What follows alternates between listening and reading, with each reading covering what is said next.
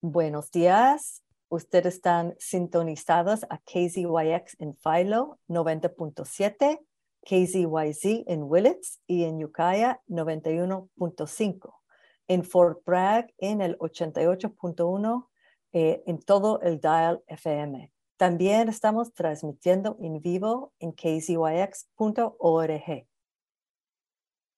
Soy Diana Coriar y bienvenidos a Mendo Latino. Mi colocutora Loreto Rojas les saluda, pero no puede estar con nosotras y nosotros hoy.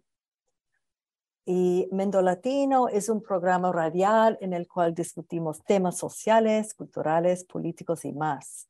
Es una radio local con pertenencia nacional e internacional en español y bilingüe para la comunidad latina y diversa. Transmitimos el segundo y cuarto lunes de cada mes a las nueve de la mañana. Les invitamos a visitar nuestra página de Facebook y el canal de YouTube, donde pueden acceder a las grabaciones a todos nuestros programas de radio. Nosotros también estamos en forma de podcast. Ah, solo hay que buscar KZYX Public Affairs Podcast en todas las plataformas. Este programa programa hoy de Mendo Latino está siendo pregrabado el 12 de noviembre 2022. Hoy en Mendo Latino vamos a hablar sobre la migración desde la perspectiva de género, derechos y justicia social.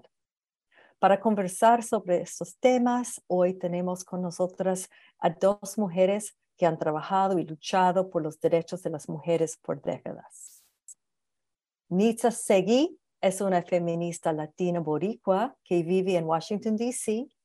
Es la presidenta de Latinos en Poder, un colectivo transnacional de mujeres y organizaciones feministas, líderes y, socias en los Estados Unidos, Puerto Rico y Mesoamérica.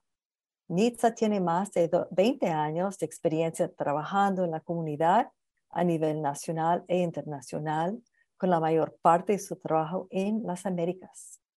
También enseñaba ciencias sociales en las universidades de Puerto Rico y Sagrado Corazón. Nitza está comprometida con la justicia social, la igualdad, la inclusión y la liberación. Le apasiona la igualdad de género, la justicia reproductiva, los derechos laborales, los derechos y la producción, protección de migrantes y refugiados, el desarrollo político-económico en la inclusión financiera.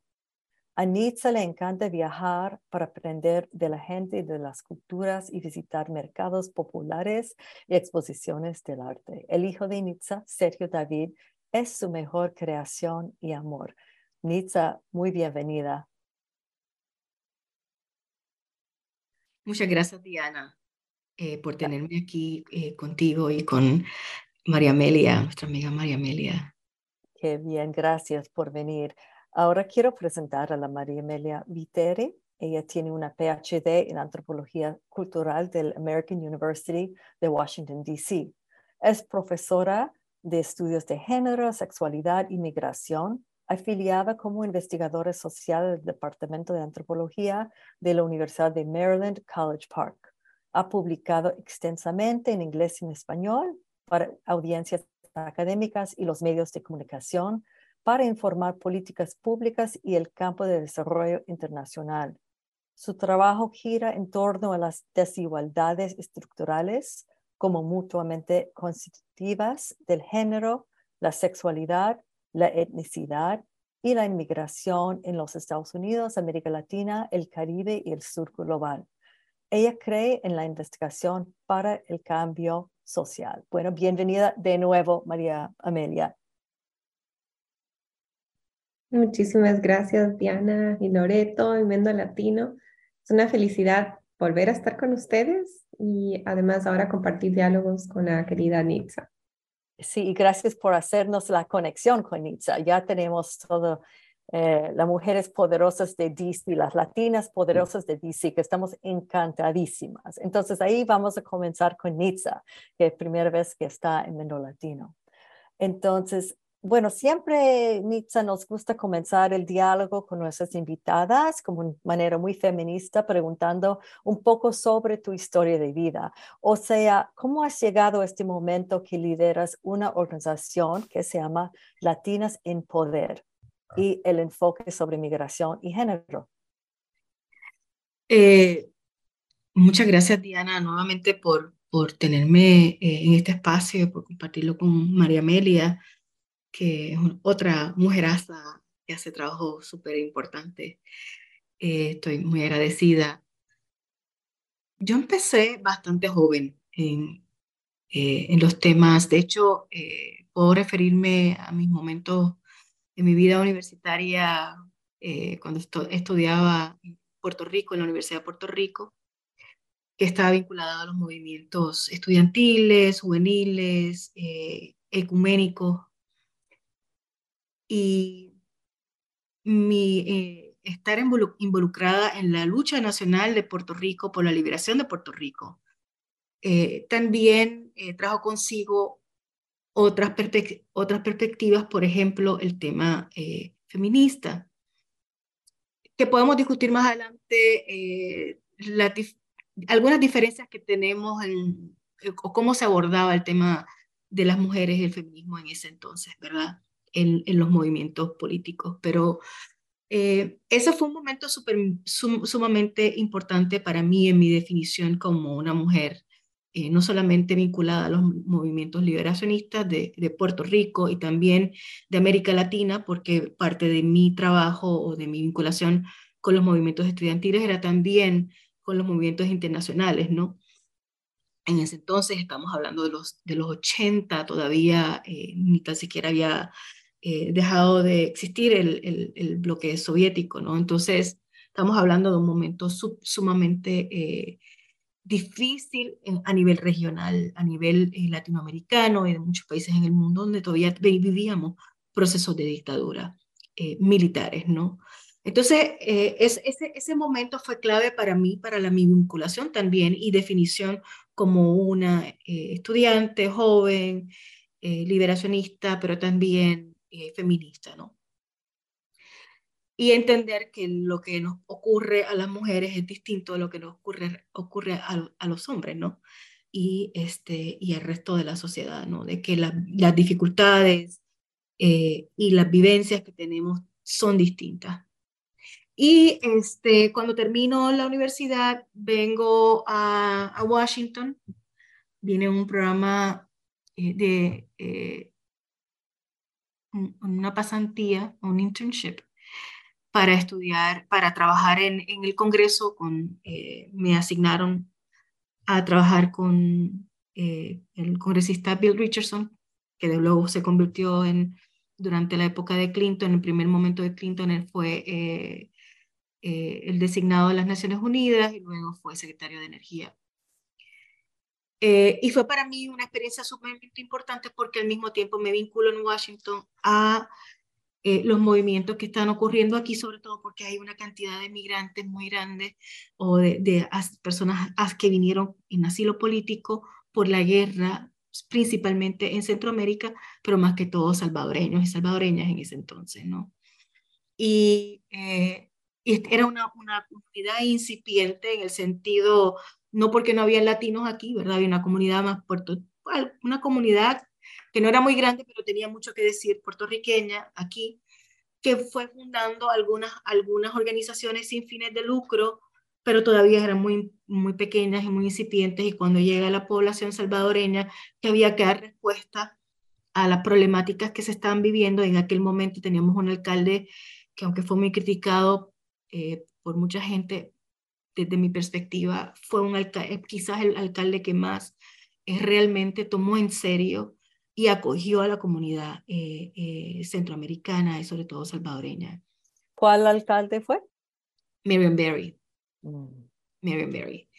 y Miriam Berry realmente le abrió las puertas a la comunidad e incluso a la Universidad, la Universidad del Distrito de Colombia, donde los estudiantes incluso no tenían que que eh, ser eh, documentados para poder estar, en, entrar en la fila de la, de la universidad.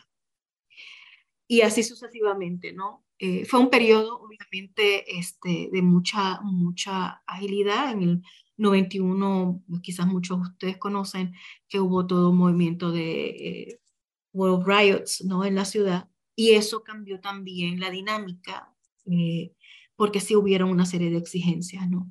¿Y cómo me vinculo yo con eso? Bueno, en ese momento yo estaba trabajando en una clínica que dábamos servicios materno-infantil de justicia de salud reproductiva y abrí el primer programa para jóvenes eh, de, salud sexual y reproductiva eh, de lo que se llama peer-to-peer, ¿no? De, de educación en pares. Y, y, formamos a muchos, muchas jóvenes y algunos chicos para que pudiesen conversar con las chicas en sus escuelas y eran varias escuelas con las que estábamos trabajando y en la comunidad sobre lo que eran las implicaciones ¿no? para las chicas sobre la justicia, la, la, salud reproductiva o lo que hoy llamamos también en el conjunto de la justicia reproductiva y eh, la importancia de, del, del, autocuidado eh, y qué hacer, ¿verdad? Eh, métodos de planificación para, para, para, de planificación, eh, etcétera, ¿verdad? Una serie de... Y también de, si tú quieres, de, de autocuidado eh, con las chicas que estábamos formando y de reconocerse y de reconocerse no solamente como adolescentes eh, en, su, en sus cambios, pero también como adolescentes latinas en su propio entorno, ¿no? muchas tenían algunas dificultades eh, porque habían venido muy chiquitas y a la ciudad y no hablaban español, o su español era bastante limitado, así que fue también un espacio para ir, ¿verdad? Mirando los aspectos culturales, el idioma, y, ¿no? y, irse amando y relacionándose con su propia cultura. fue, fue un proceso muy interesante, desde ahí creo que fue eh, un despegue muy importante para mí de formación de conciencia, eh, no únicamente desde la perspectiva desde donde yo venía, ¿verdad? Muy desde la puertorriqueñidad, pero sí también desde un reconocimiento de, de ser una mujer latina eh, y latina, y podemos hablar sobre el término, porque quizás hoy hay, lo comprendemos de otra manera. En ese momento nosotros estábamos luchando y combatiendo contra el concepto de la hispanidad ¿verdad? No somos hispanas, somos más que esa, no somos blancas, somos muy diversas, ¿no? Y en ese contexto se dio ese, ese, debate muy, muy intenso en esa época, ¿no? Que hoy lo estamos mirando de otra manera y que bueno, ¿no? Que, que estamos mirando otras fórmulas y otras formas de reconocimiento. Pero ese momento fue muy, muy, muy importante. Y luego fui a trabajar hacia el trabajo internacional también con la juventud, con las mujeres jóvenes en contexto de la justicia reproductiva.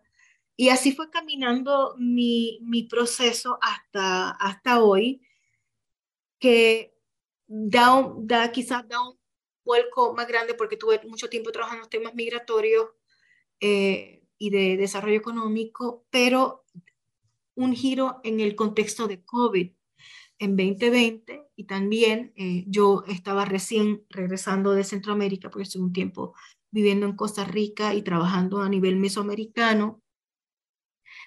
Y obviamente no viví todas las cosas que vivía la gente durante la época de, Trump, pero sí estábamos en, el, en, en, en la decisión, ¿verdad? De qué, de qué hacer y qué cambios debemos hacer para eh, que la comunidad latina se vincule y vote, salga a votar. Entonces hicimos una campaña, eh, participamos en una, campaña, nos organizamos una campaña, eh, Ciudadanía Vota, y ahí hicimos mucho trabajo de alcance y de educación y de formación sobre lo que están viviendo los latinos, pero sobre todo las mujeres latinas. Y comenzamos con muchas mujeres lideresas, otras mujeres en la comunidad sobre qué estaban viviendo y vinculando, haciendo como una interseccionalidad con la importancia de la participación política de las mujeres. Ah, muy bien. Entonces, de, estás hablando ahora de Latinas en Poder, tu organización. Vamos Luego a volver. se forma Latinas en Poder. Eso quiero A, saber. a- a partir de ahí es que formamos Latinas en Poder. Listo, Va- vamos a volver a esto después de, también quiero, queremos saber de María Amelia, también em, en este momento también estás en Washington, D.C., yo te conocí en Ecuador. Ah, ¿Cómo ha sido tu trayectoria en la cual, que para mí es muy linda, tú combinas la, la investigación, la docencia y el activismo sobre cuestiones de inmigración, género, sexualidad, etcétera? Y eso. Sí, no. Gracias, Diana. Y sí, lindo escucharte también, Itzak. Esos caminos, esos recorridos, esas trayectorias, esos devenires y lo que implica para nosotras como mujeres y también para nuestras comunidades transnacionales y locales.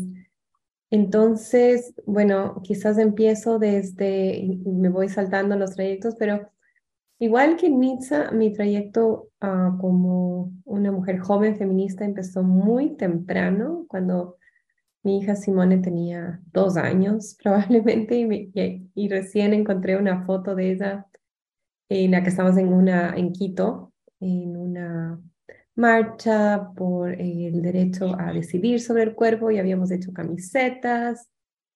Y esta organización se llamaba... em, la coordinadora política de género, la, coordinadora política juvenil de género. Entonces era como la ala del movimiento de mujeres jóvenes en ese momento. Y después fui em, avanzando en, en esas discusiones, en justamente, y de eso vamos a hablar un poquito más, de cómo nuestra primera geografía como mujeres son nuestros cuerpos, qué significa eso Mm. en, en la maternidad, qué significa eso en nuestras relaciones eh, diferentes de, de pareja, de familia, nuestras profesiones, en quiénes somos.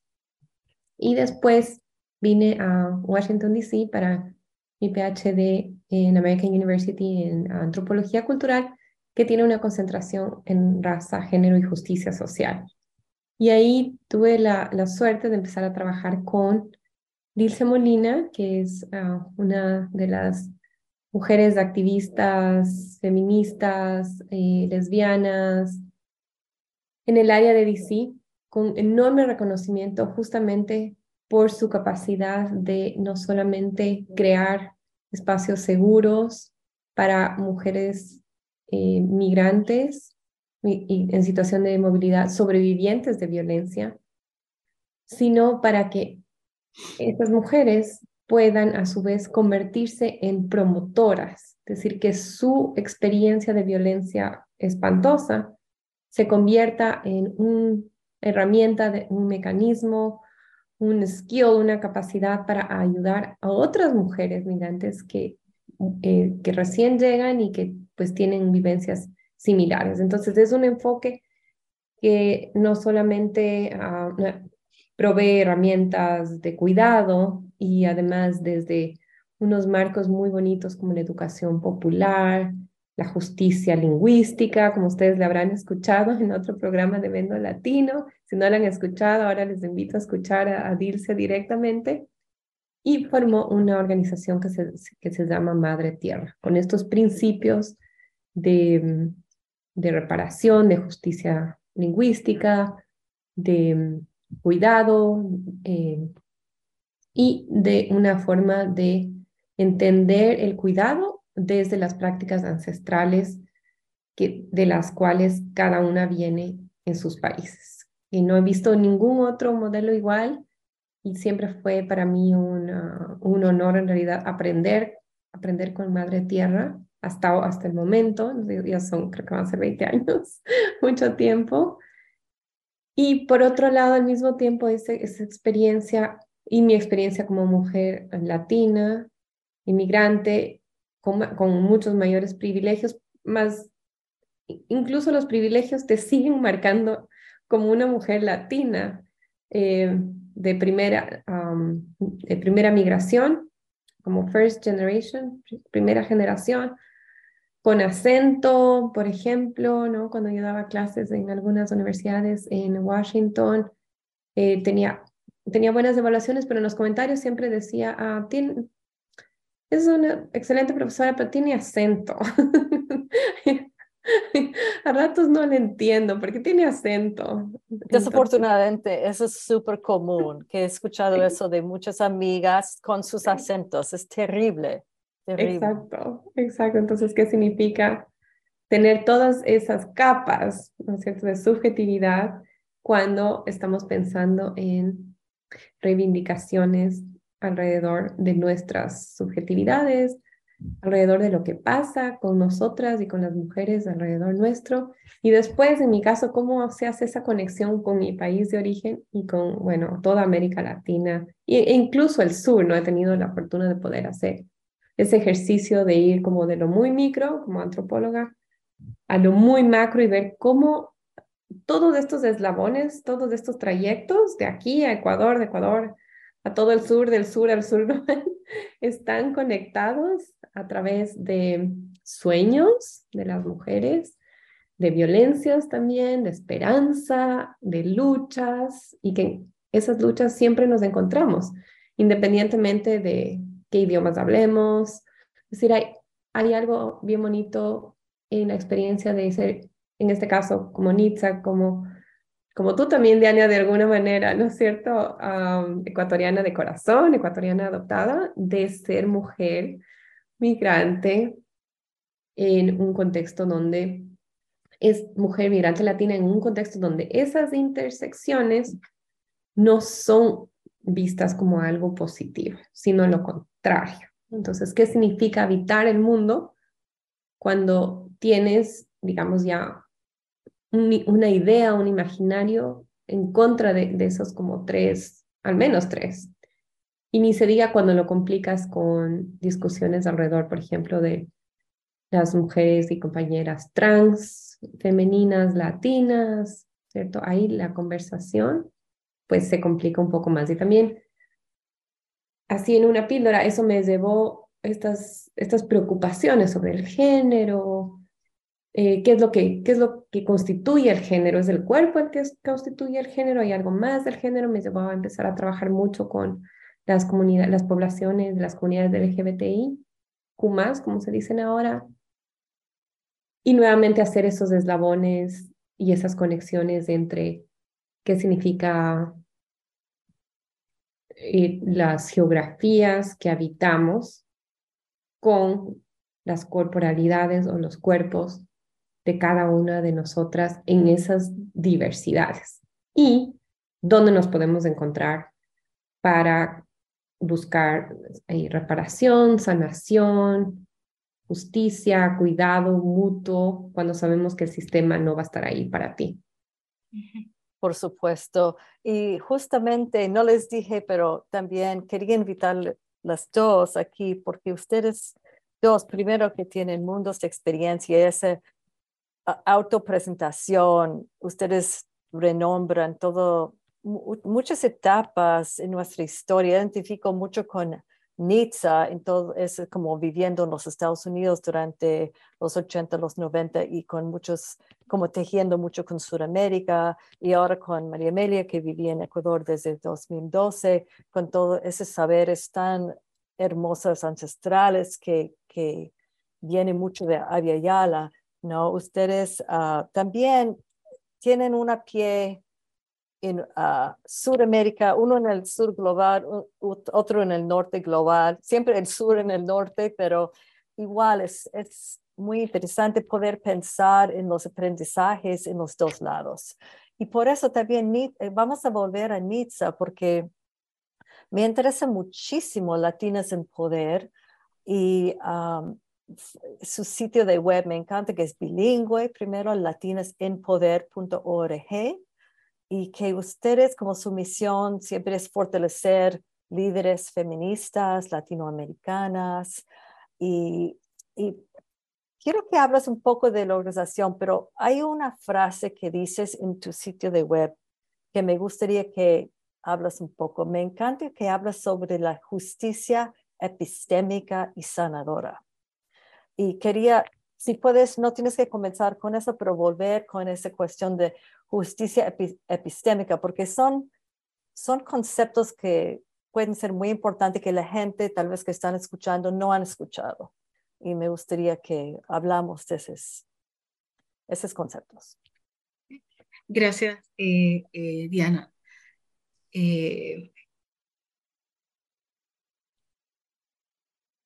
Latinas en Poder comienza un poco para recuperar donde lo dejamos. Comienza con esa experiencia de, de conversadas con largas conversaciones con, mujeres, ¿no? Con mujeres este, en, el, en el proceso que nos, llevaba, nos iba llevando al, a lo que luego fue la derrota de, no aceptada del expresidente Trump. Y qué hacer ¿no? con, todo esta, con toda esta conversación y estos diálogos que tuvimos. Y ahí entonces estaban eh, dos personas que fueron claves en este proceso. Una fue Dilcia Molina, justamente, eh, en la que tuvimos largas conversaciones eh, con ella y con otra compañera, con Ivonne Rivera, que estábamos llevando otro, otro proceso eh, paralelo, con, formando una, una, o intentando fundar, fundar una, una otra organización. Y Ivonne y yo estábamos convencidas de que necesitábamos trabajar con las mujeres, ¿no? De que había un, un ¿cómo se dice? Gap. ¿Cómo se dice en español? Un, había un... Una brecha. Una brecha, gracias, una brecha en ese momento que estamos viviendo sobre lo que las mujeres estamos viviendo, las mujeres latinas, afroamericanas, las mujeres en general, los millones de mujeres que estaban este, decidiendo no continuar trabajando, no, no porque habían sido eh, eh, eh, las habían votado de sus trabajos, eh, sino que habían, tenían que renunciar a sus trabajos por la doble jornada y la triple jornada laboral, no, no solamente la carga de estar en casa eh, cuidando chicos y asegurando también que encima tenían que estudiar en un, eh, en un contexto digital que tampoco entendían ni los niños ni las mujeres ni la familia eh, de que tenían que cuidar no solamente a sus chicos, sino a ellas y a los enfermos y a las familias, a los vecinos. Es decir, estamos hablando de un momento muy, muy complicado encima, con una elección, ¿verdad? Donde todo el mundo estaba, mucha gente estaba agonizando, ¿no? Es como que eh, no podemos más, ¿no? Esto, esto, esto es imposible. Y encima de eso, la conversación siempre estaba también en el contexto transnacional, ¿qué está pasando allá? Porque es vital, ¿verdad? La recuperación de COVID, porque también allá estaban este, era una crisis mundial, eh, la cual Mesoamérica también eh, obviamente estaba inmersa, y peor, ¿no? porque la respuesta que, aunque no fue la mejor respuesta que nosotros esperábamos del gobierno, quizás cuando la comparamos con la respuesta de otros países, pues en otros países estaban viviendo la peor, ¿no? Y entonces, ¿qué hago yo que no puedo trabajar, que no puedo ayudar a mi familia y que mi familia necesita de hallar todas esas conversaciones, ¿no? Sobre lo político, sobre lo personal, sobre lo familiar, sobre lo, sobre lo escolar, sobre la vecina que se está muriendo o que no la pueden ver en la casa. Es decir, todas estas conversaciones, ¿verdad? Y qué tiene que ver eso con lo político. Así que, este, Ivonne y yo estábamos convencidas de que necesitábamos hacer algo y, y, y, este, en conversaciones con Dilcia y otras compañeras que luego posteriormente se fueron sumando al proceso y comenzamos a formar eh, Latinas en Poder con un programa eh, que con una mirada no solamente de lo que nosotras vivimos aquí como mujeres latinas, sino siempre en ese referente en el cual siempre estamos vinculadas que la gente que dejamos en nuestra comunidad sean nuestras, los, los que quedan en la comunidad, las mujeres, las madres, los, los hijos que dejamos, los primos que dejamos y todo ese entorno que continúa estando más que en el imaginario social, porque es más que el imaginario social, es en el corazón, ¿verdad? en la vida cotidiana de, de nosotras, ¿no? de nosotras las mujeres.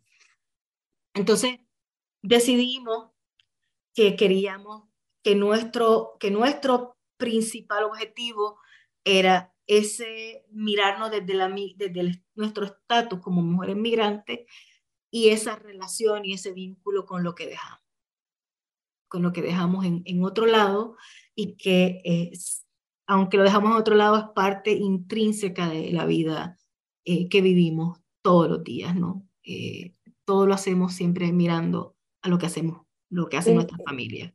Entonces, Nitza, em, es una organización relativamente joven que nace con la pandemia, entonces. Sí. Entonces, eso es, eso es increíble. Y, cuéntame un poco de qué hacen, en, eh, como eso es todo el pensar, pero qué tipo de actividades hacen para promover el, liderazgo de las mujeres. Sí, pues mira, el, el año pasado, eh, en este proceso de, de formación y de, y de fundación, una de las primeras cosas que decidimos para poder hacer esta interlocución fue crear eh, lo que nosotros llamamos la, la, Cumbre Transnacional de Mujeres. Y e hicimos la primera Cumbre Transnacional de Mujeres y decidimos hacerla en el contexto de las migraciones, justo porque en Estados Unidos estaba dando un debate sumamente importante que empieza, que no, no es nuevo, pero que se lleva a término y con la idea, ¿verdad? Siempre fue una, una idea en este proceso político del, del nuevo gobierno de que quizá este gobierno iba a dar resolución a los temas migratorios. Para no sorpresa, pero sorpresa, la presidenta de Estados Unidos eh, dice en Guatemala, a, viva voz, no vengan, no le vamos a abrir las puertas, no son bienvenidos, ¿no? Eso a todos nos no solamente nos sorprendió, que no, quizás no debía no habernos sorprendido, pero nos sorprendió. Eh, y nos sorprendió con la fuerza con lo que lo dijo, pero al mismo tiempo con, es bien interesante, ¿no? Lo que tengo que decir porque me siento obligada a decir, pero en mi corazón y en mi cara no se refleja que eso es lo que quiero decir, ¿no? Si ustedes observan, ¿verdad? Esa, para mí fue, fue muy interesante, pero sin, sin, sin duda fue clave para definir entonces nuestro primer, nuestra primera eh, conversación o diálogo que queríamos tener con las organizaciones de mujeres en Mesoamérica y en Puerto Rico. Y, vinculamos a Puerto Rico, primero por, por, por, mi interés en Puerto Rico, por ser puertorriqueña, pero también por Puerto Rico ser parte de un circuito, ¿verdad?, del proceso colonial eh, latinoamericano y que queda atrapado en el medio en el proceso colonial y de, eh, de eh, invasión de Estados Unidos eh, a finales de los años de los 1900, ¿no? Y que continúa Puerto Rico siendo una colonia que sale de España, que nunca termina su proceso de independencia como los demás países o la mayor parte de los países latinoamericanos y caribeños, sino que continúa con otro modelo colonial que, que no tiene mucho que ver con eh, nuestra, con esos otros vínculos ¿no? Eh, anteriores.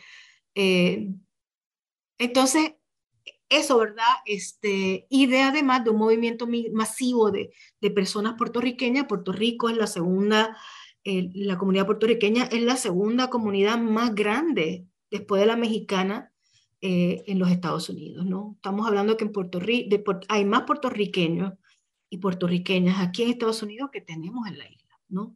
Por claro, y Puerto Rico también el estatus y todo todavía sigue siendo muy misentendido. Uh, aquí y también en Sudamérica siempre, siempre me sorprende. Sí.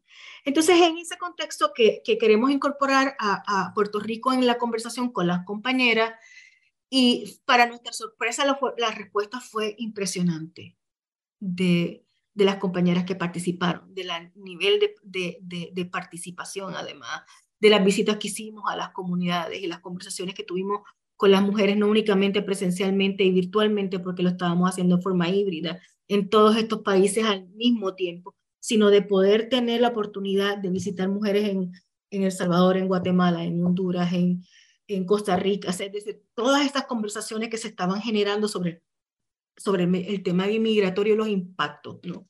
Y las diferencias, ¿verdad?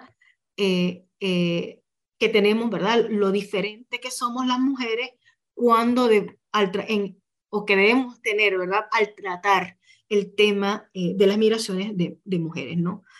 Eh, sobre todo, eh, parte de nuestro, así como inicio, ¿verdad? Es como hablamos de los migrantes y todos los migrantes están en un mismo saco.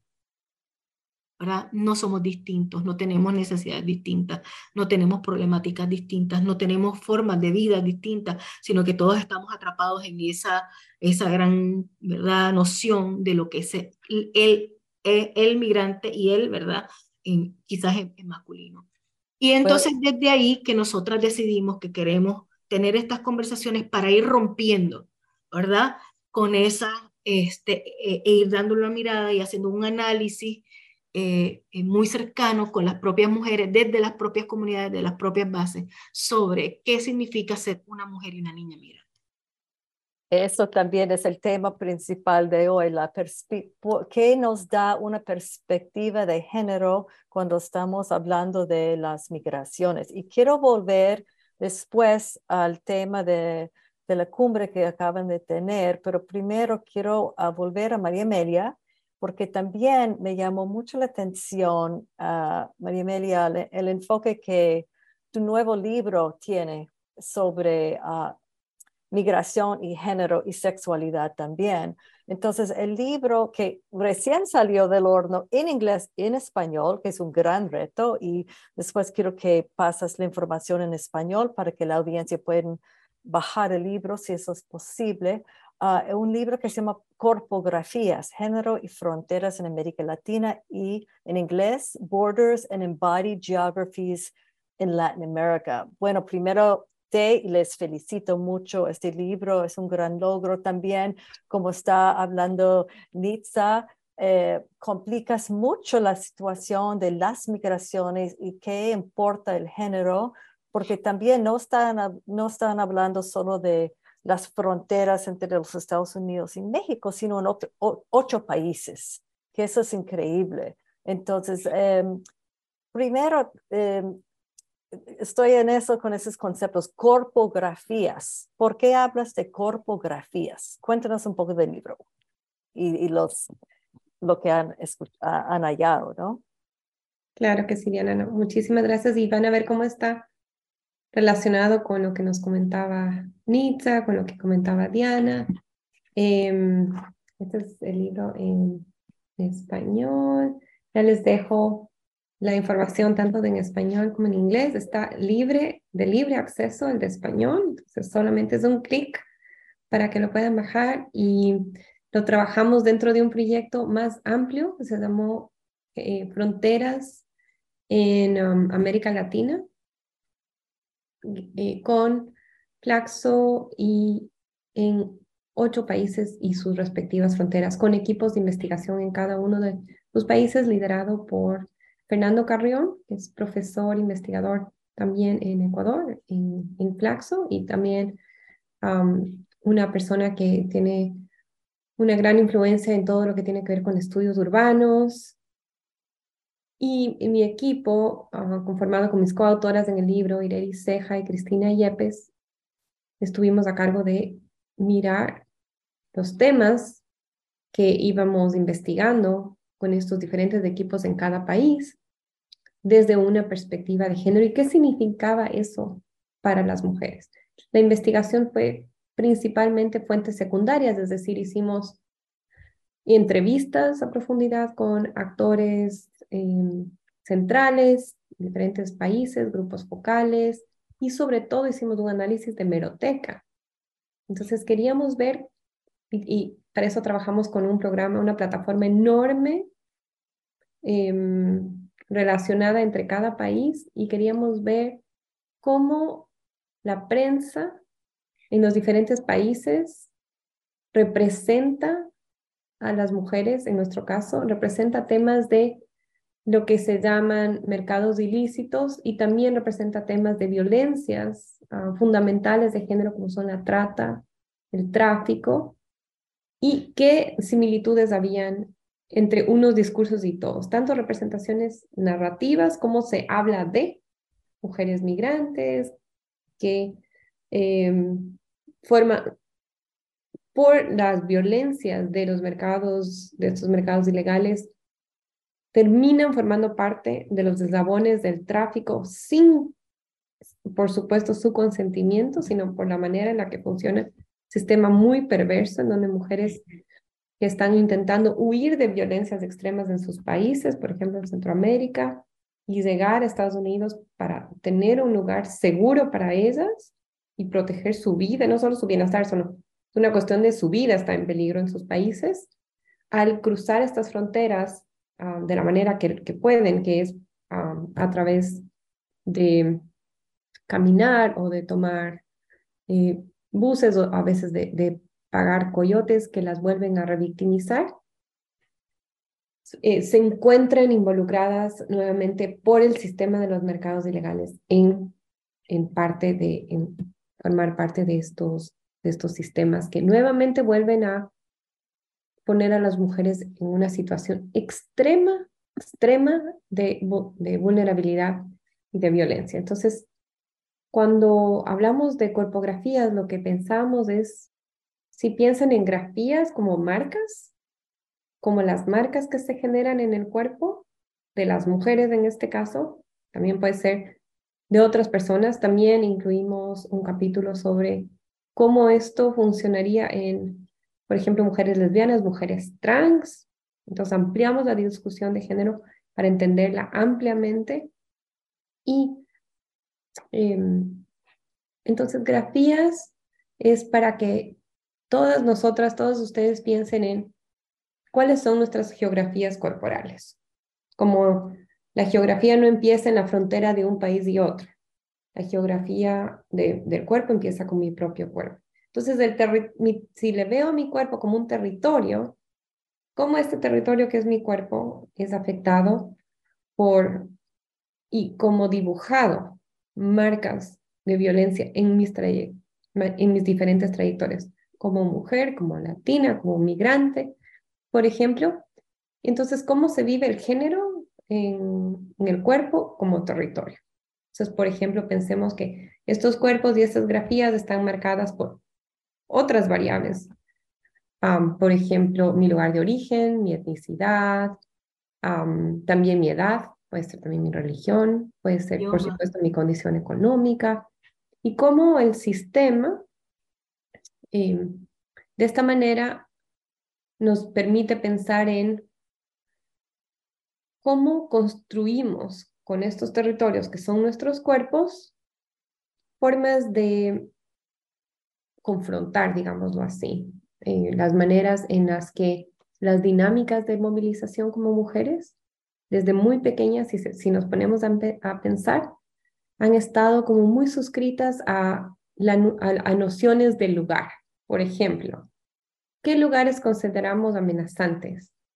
Y entonces estos mapas mentales de trayectos, de calles, de callejones, de países, de barrios, de ciudades que nos hacemos para decidir si podemos acceder o no, si podemos caminar o no, eh, construyen una forma en la que las mujeres en estas corporalidades, en estas corpografías, construimos y mapeamos la violencia mucho antes de que nadie más la mapee. Es decir, nosotras hacemos en nuestros territorios, nuestros territorios nuestros están siempre proclives a formas de violencia, construimos estos mapas mentales para protegernos y para tratar de evitar.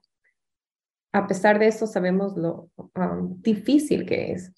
Entonces, si el cuerpo es nuestra primera geografía a vivir, por ejemplo, asociaciones de noche, oscuridad, peligro y, y políticas de securitización y de criminalización pueden hacer que tu primera sensación o el discurso narrativo sea, ah, no, o sea, para evitar cualquier peligro, que te quedes en casa. Cuando después comparamos eso con las estadísticas y vemos que la mayoría de femicidios, de violencias, ocurren dentro del hogar. Y entonces, aquí, otra cosa que puntualizamos en esta discusión en corpografías es qué se puede hacer para que a través de políticas públicas que entienden eh, las mujeres como sus primeros territorios de sus primeras geografías, a través de política pública no vuelvan a criminalizarlas. en su andar, en su transitar, porque lo que pasa es que al tener políticas muy ah, de vigilancia en general de los barrios o de las comunidades, y aquí estoy pensando mucho en lo que está pasando actualmente en Ecuador, lamentablemente, y que no es nuevo, sino que simplemente es el resultado de una serie de, bueno, primero de la localización geográfica, sin duda, y después de una serie de decisiones políticas que han disparado las violencias a todo nivel. Y entonces, si la manera de confrontar esas violencias o de aplacar esas violencias es esta criminalización del espacio público, digámoslo así, o esta mm, noción de que para que estés segura tienes que quedarte en casa, lo que mostramos es no es nadie. ¿Quién está segura en la casa? Si nuevamente ponemos un paralelo con las estadísticas y la evidencia propia nuestra y de, y de nuestras familias, ¿no? Claro, y tiene una complejidad enorme, ¿no? Y me encanta que el libro hable de las representaciones mediáticas, porque eso es tan importante como siguen estereotipando eh, temas de género y también normalizando la violencia. Y yo me, me acuerdo en Ecuador, eso es enorme la manera que los periódicos a veces informan sobre feminicidios, etcétera, es como si fuera la culpa de la mujer, ¿no? Exacto. Y, y el libro está orientado hacia las políticas públicas, hacia hacer algo. ¿Qué podemos hacer en ese el tramo enorme de las migraciones y las complicaciones. Y también Nitsa, em, como cabe en la, eh, la, cumbre que estaban ahora, también estaban hablando tanto como tejiendo esos temas de cuerpo-territorio. Ah, y, y, también todo los problemáticas, pero cómo, qué podemos hacer. Y yo sé que ustedes también trabajaban bien duro en cómo llegar a, no solo dialogar, pero pensar en algunas, si no son soluciones, mejoramientos de la situación o qué, cuáles son nuestros próximos pasos. Entonces, para ti, como hablando de esas migraciones con perspectiva de género, ¿qué, qué tipo de conversaciones tenía en, en sus mesas de diálogo con mujeres centroamericanas, puertorriqueñas, suramericanas, etcétera? Creo que una de las, y, creo en la misma línea en la que va eh, María Amelia, ¿no? De que realmente no, en ningún, ningún lugar estamos seguros, seguras, ¿verdad? Eh, dos, de que tenemos modelos similares, es decir, tenemos un mismo modelo, y que ese mismo modelo que es patriarcal, que es capitalista, y, que no empieza la violencia con el capitalismo, ni mucho menos, o sea, para aquellos que piensan que, que, empieza ahí, la historia de las mujeres es una historia histórica de luchas contra las violencias, ¿no? Eh, estructurales. Entonces, que esos modelos estructurales eh, que se van eh, localizando en, la, en la casa, en la iglesia, en la comunidad y en todo lo que nosotros no, hacemos y nos movemos, es también la misma, es la historia de las mujeres y la historia de las mujeres en los contextos migratorios también. Y que en el contexto migratorio quizás este, se eleva por los riesgos que ocurren en los, en los procesos de tránsito, ¿verdad? En los procesos en el movimiento.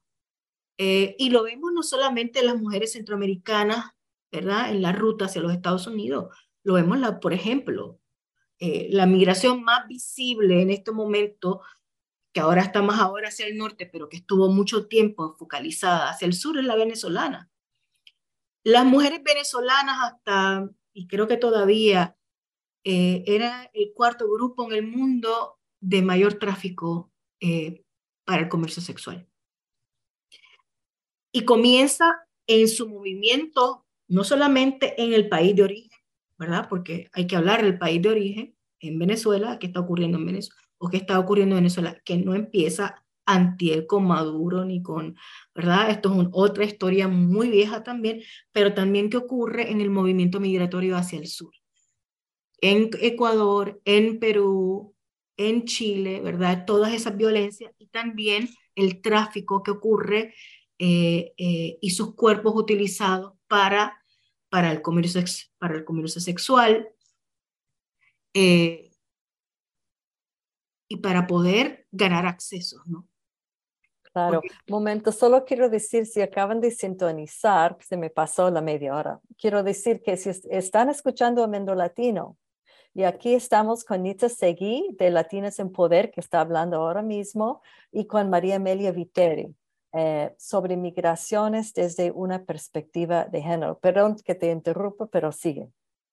No, no, no, por, el contrario. Es decir, entonces, esta, esta violencia, cómo nuestros cuerpos son utilizados para, de las niñas también, por ejemplo, algo que es parte de la conversación cotidiana de una niña que va a emigrar centroamericana que va a emigrar hacia los Estados Unidos es que los padres la llevan muy temprano, no importa la edad que tenga, a hacerse a, a, los métodos anticonceptivos, alguna cosa que la proteja contra lo que ellos saben ya que va a ocurrir una violación sexual, una violación a su cuerpo.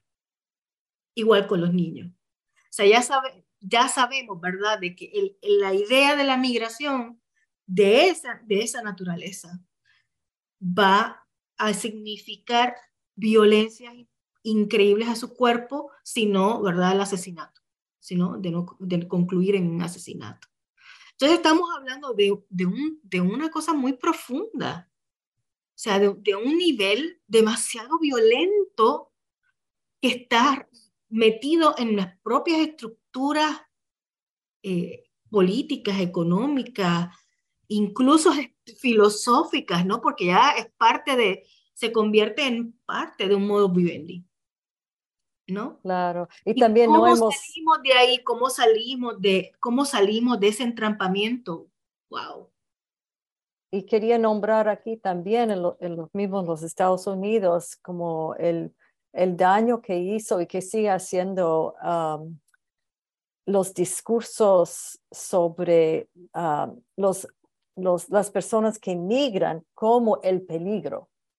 Y eso también el libro de María Amelia y sus compañeros y compañeras ah, ah, discute eso en detalle, porque eh, debajo, en Trump, primera cosa que hizo era como tratar de meter miedo, bueno, en sus, sus campañas sobre el otro o la no, no hablar de la otra, siempre como han dicho ustedes, siempre es la imagen, es la imagen es, es, el hombre, ¿no? El, el criminal masculino es que evocan en, los medios, que es terrible. Pero quería nombrar eso, que los mismos ah, eh, políticos están muy ah, involucrados en, en, esa manera para ver y los medios de comunicación van encima de eso, ¿no? Van ampliando este, este mensaje no es casualidad que el tema migratorio en los Estados Unidos es el tema más difícil de abordar. Para los políticos le tienen terror, o sea, un, un legislador, una legisladora demócrata con pocas excepciones está dispuesta a conversar sobre ese tema. Aún cuando hoy mismo empezamos el lame dog session, ¿verdad? A partir de, del lunes, que es un momento sumamente importante antes de que comience el nuevo ¿verdad? El nuevo cambio político eh, a nivel eh, de, la, de, la, de la casa, de, la casa representante, si es que finalmente termina en manos del Partido eh, Republicano, de que esa conversación que todo el mundo estamos agilizando, hoy estamos queriendo empujar el tema migratorio. Y cuán difícil es para muchos legisladores y legisladoras poder abordar ese tema y hacer compromisos, lograr compromisos sobre el tema migratorio. Y olvídate discutir a las mujeres. O sea, con muy pocas excepciones vas a encontrar legisladoras eh, en este país o en cualquier otro país de realmente querer abordar desde lo político y desde el hacer, ¿verdad? Del hacer. Es decir, lo que yo digo, cómo eso empata con, ¿verdad? La agenda política que tiene que tener financiamiento. Cuando una agenda política no tiene financiamiento, no va a pasar absolutamente nada. Y lo que ocurre con las mujeres es que no hay financiamientos para nuestros proyectos, no hay financiamiento para nuestras problemáticas. Estamos diciendo de que en el mundo el financiamiento, el financiamiento de las organizaciones de mujeres está colocado en menos de 1.5% en el mundo y que los presupuestos de las organizaciones de mujeres más grandes ascienden a 30 mil. estamos diciendo que no hay importancia en tema. Tengo que parar, pararte aquí. Va volando el tiempo. Tenemos cuatro minutos. podemos hablar, eh, podemos crear una serie hablando de este tema y es tan lindo tener las dos aquí conmigo, pero vamos corriendo un poco um, porque lo que quisiera saber de ustedes, ustedes dos están muy enfocados en qué es que lo que tenemos que hacer en esta coyuntura política uh, y, y las políticas de inmigración. Entonces, yo diría, ¿qué, ¿qué es más que necesitamos ahora? Por ejemplo, en el libro, María Amelia, hablaste uh, un poco, hablaron de la inversión social, ¿no? En vivienda, salud, pero ¿qué, ¿qué es lo que tenemos que hacer? Usted, cada persona puede hablar de una o dos cosas y vamos cerrando. Y para más información, eh, vamos a tener que seguir hablando. Sí, no, como vuela el tiempo. Una discusión tan interesante. Importante, ¿no? Sí.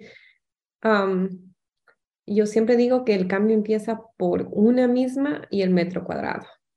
Entonces, empezar a mirar cómo estas geografías corporales estos territorios, cómo yo estoy, por ejemplo, reproduciendo algunas de esas normas, cuáles son esas normas que estoy reproduciendo, o sea, como quieran llamarles, de desigualdad, de patriarcado, de discriminación, eh, interrumpir esas formas, buscar estrategias para interrumpir esas formas. Para mí ese es el primer lugar, porque con el cambio de una cambian nuestras comunidades y eso hace un efecto cascada a todo el sistema y estamos viendo que grandes cambios, lo que estamos viendo ahora es que enormes leyes que pensaban que iban a cambiar patrones culturales se están quedando cortas, se las pasan por encima y no han cambiado patrones culturales eh, esenciales de, por ejemplo, la de respetar la dignidad de las mujeres, de ver a las mujeres como seres humanos en equidad. Entonces, para mí, primer cambio, una misma, y de ahí, por supuesto, tener mucha conciencia de los derechos de ciudadanía, votar, para empezar, eh, en Estados Unidos, para quienes nos están oyendo de otros lugares, en Estados Unidos la votación no es obligatoria, como en países como en Ecuador, conocer tus derechos, ah, si, es que no, si es que no sabes nada sobre la migración, las mujeres latinas, organizaciones, por ejemplo, em, involucrarte en organizaciones como la Coalición de las Mujeres de Nizza, Nizza trabaja con Madre Tierra, es decir, ¿qué organizaciones hay en tu sector, en tu barrio a las que puedes llamar? Gracias. Un minuto, Nitza. Pues mira, nosotras desde Latinas en Poder miramos, miramos este, esto de diferentes ángulos, pero en el, en el contexto en el que estamos es, organizándonos nosotras, organizándonos con las compañeras, romper los silos, ¿verdad? Que son las... Muchas veces no nos hablamos entre los movimientos sociales, no nos hablamos entre los movimientos de mujeres, y lo que queremos ir rompiendo con esa ¿verdad? Eh, las que trabajan con migraciones no hablan con las que trabajan los temas de tierra, pero cuánta vinculación hay con los temas de, justicia climática, es decir, ir rompiendo con esos hilos, ir organizándonos para poder tener una voz fuerte, ¿verdad? Que podamos no solamente hablar desde lo que pasa en mi territorio, sino en mi territorio junto con todos los demás territorios de arriba para abajo para poder ¿no? organizarnos, para poder incidir en los aspectos políticos transnacionalmente y poder entonces tener eh, programas que, se, que aborden lo comunitario. Porque creo que en lo creemos que en lo comunitario, en lo que pasa localmente, es importante ir cambiando las cosas que vamos, que necesitamos cambiar. Súper bien, muchas gracias. y también siempre parece un poco más viable cuando ustedes dicen, comienza en su casa, comienza en su propio cuerpo. Pues muchas gracias, Nitza, muchas gracias, María Amelia, por estar con nosotras hoy. Em, también gracias a nuestra audiencia que sigue creciendo, escuchando a, a, gente, mujeres tan interesantes. Quiero agradecer a nuestro ingeniero por el sonido que facilita el programa y nos conecta con la audiencia. Y si ustedes han perdido una parte de ese programa o quieren compartirlo con su familia o colegas, por favor, pueden visitar nuestra página de Facebook, pueden visitar el canal de YouTube también. Estamos en KZYX, siempre estamos en Jukebox. Uh, y también los podcasts de KZYX. Vamos a seguir hablando sobre uh, las migraciones uh, en el próximo programa también y también de Centroamérica en diciembre. Entonces todo está tejiéndose muy bonito. Eh, nos vemos de nuevo el 28 de octubre, de, perdón, de noviembre a las 9 de la mañana y hasta pronto. Muchas gracias, Diana. Muchas gracias al público y a todas las personas que nos escuchan. Gracias, María Amelia. Gracias, Diana Mendo Latino, Nitza y a quienes nos escuchan. Encantada. Hasta luego. Hasta luego. This has been a production of Mendocino County Public Broadcasting, KZYX Philo 90.7 FM, KZYZ Willits and Ukiah 91.5 FM, and Fort Bragg at 88.1 FM. You can find more content like this on our website at kzyx.org and consider donating by clicking the red donate button in the upper right corner. Thank you for listening.